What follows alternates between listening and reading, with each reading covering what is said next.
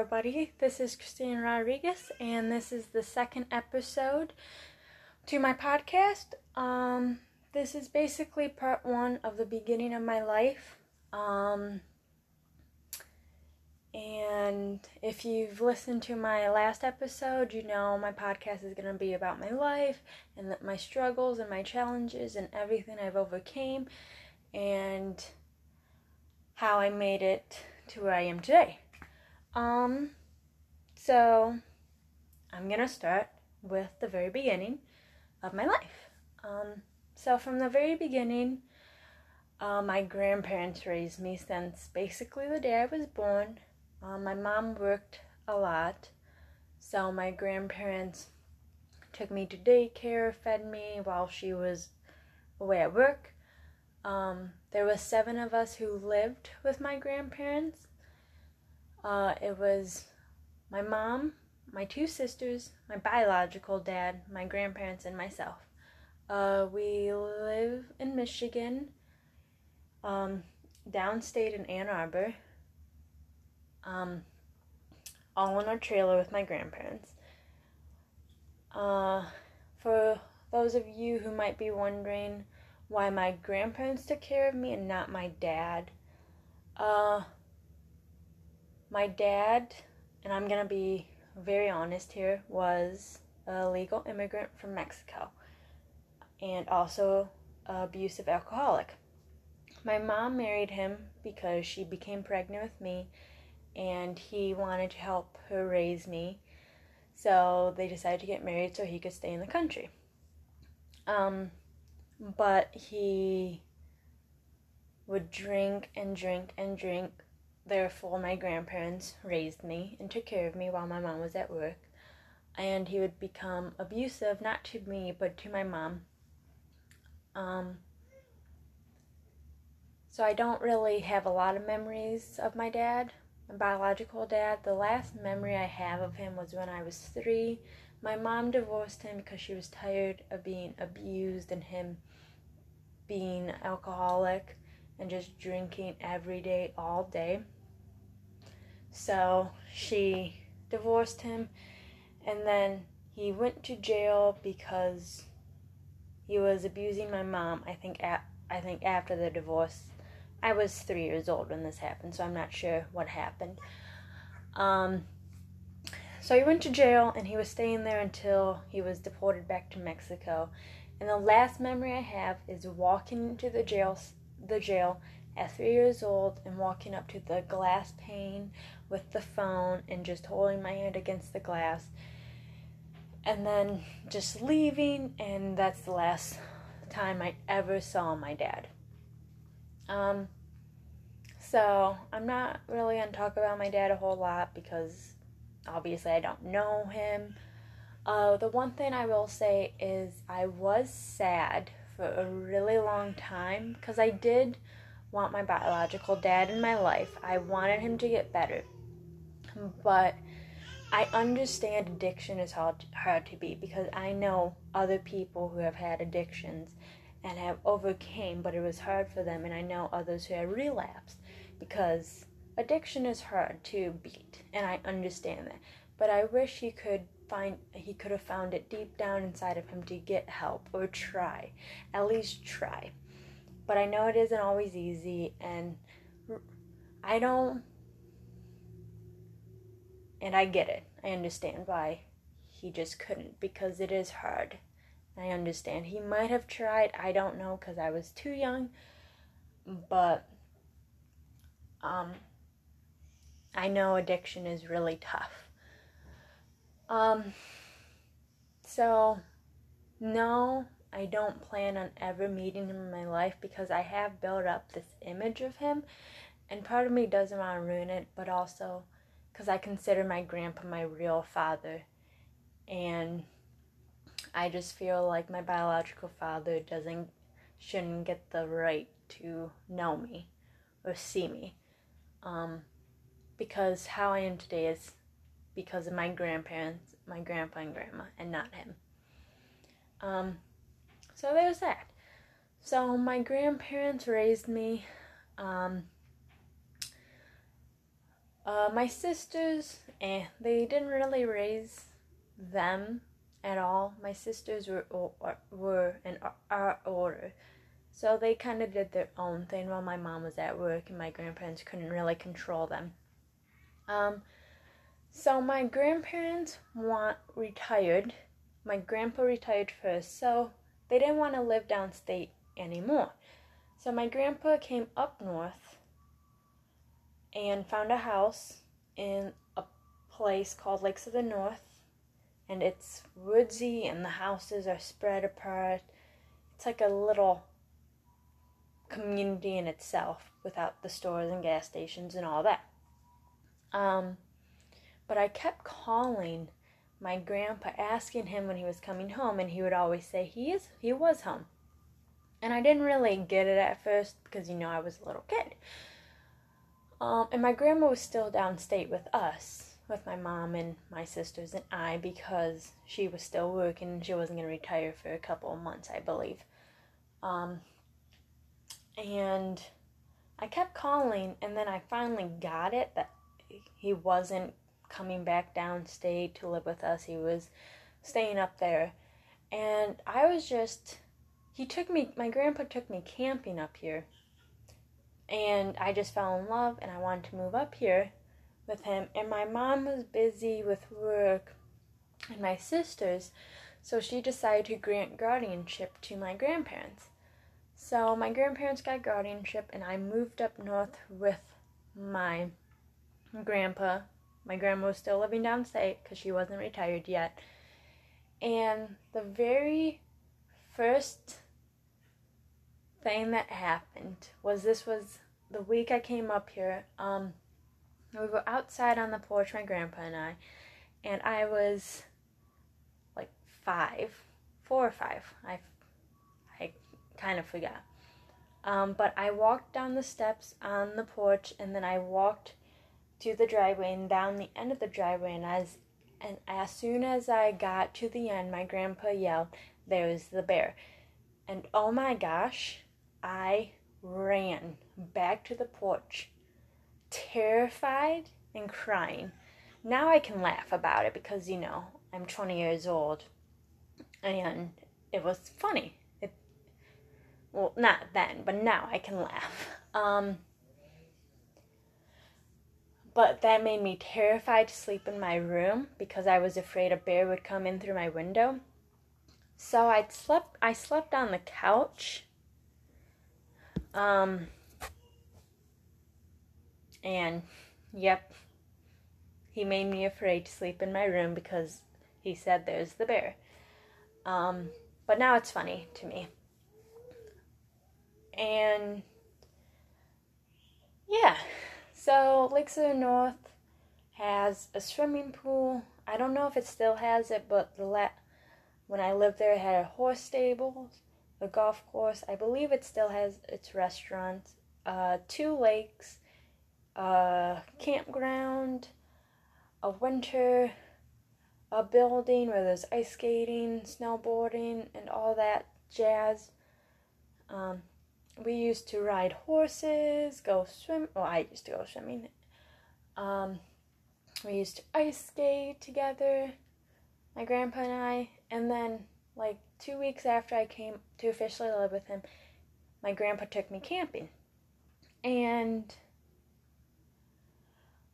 this is also a funny story. Well, now it is to me.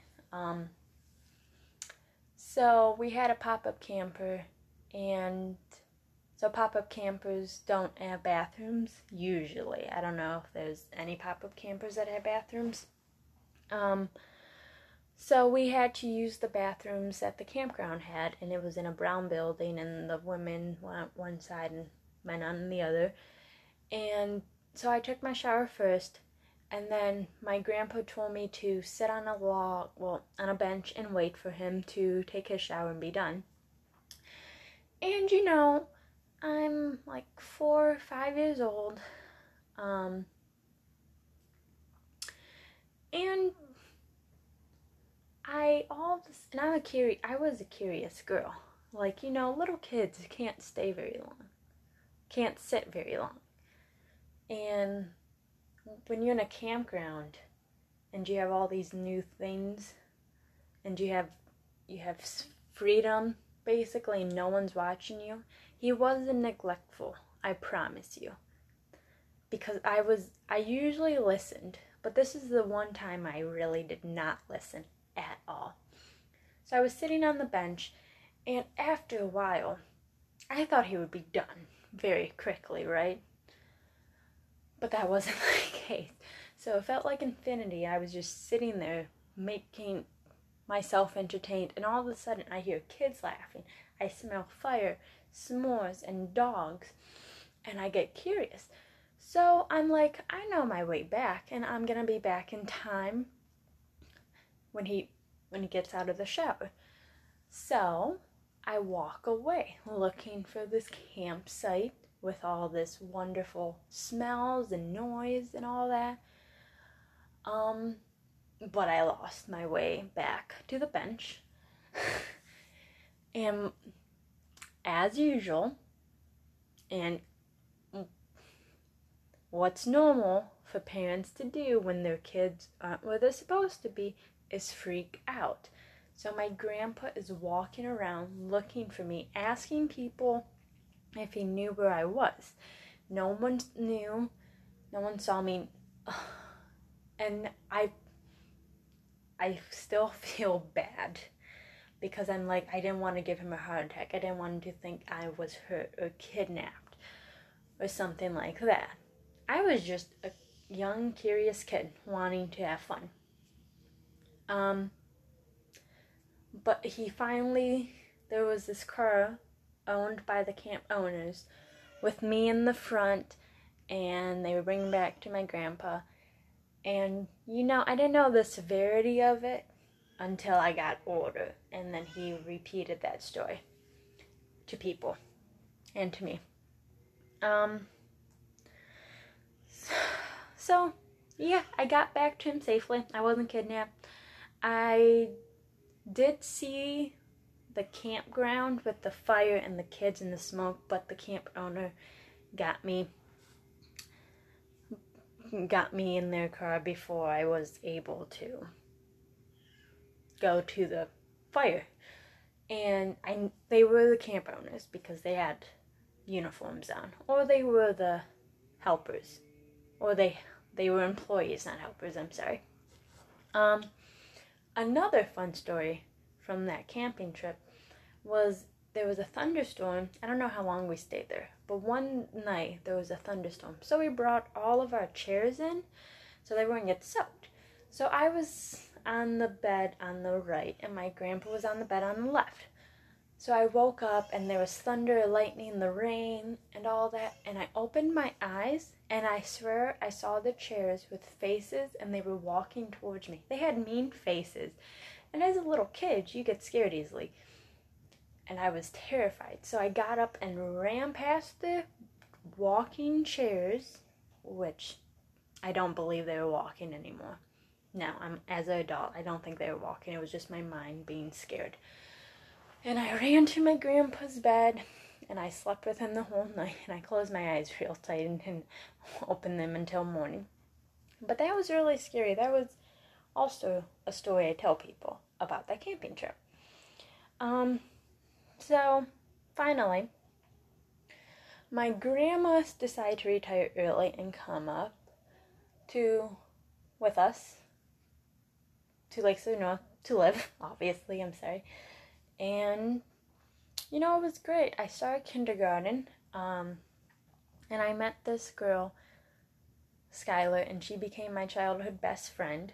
Um, so if you don't, not many people may know Lake North it's really a summer retreat for people. Like people buy the houses but don't come up until summer. Some people use them as winter lodgings for snowmobiling and all that.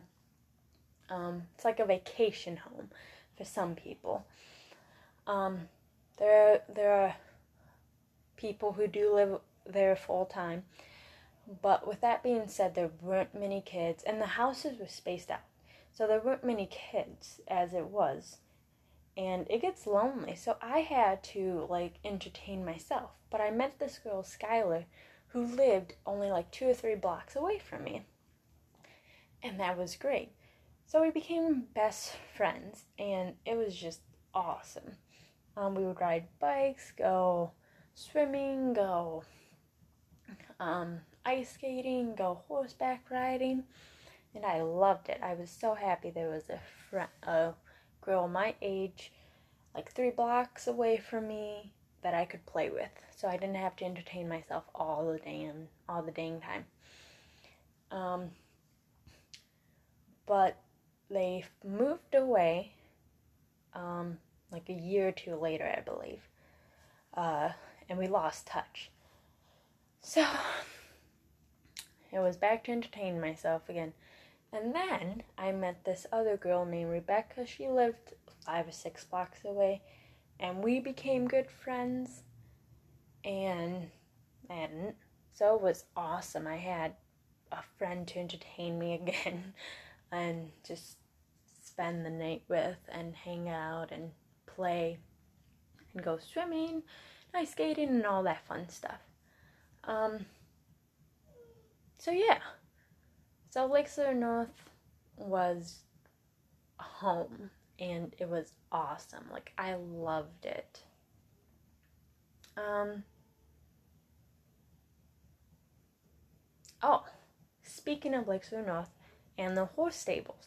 So, this is another funny story that I always I all I also always tell people. So the horse stables had a requirement. You had to be eight years old to go on trail rides. I have no idea why.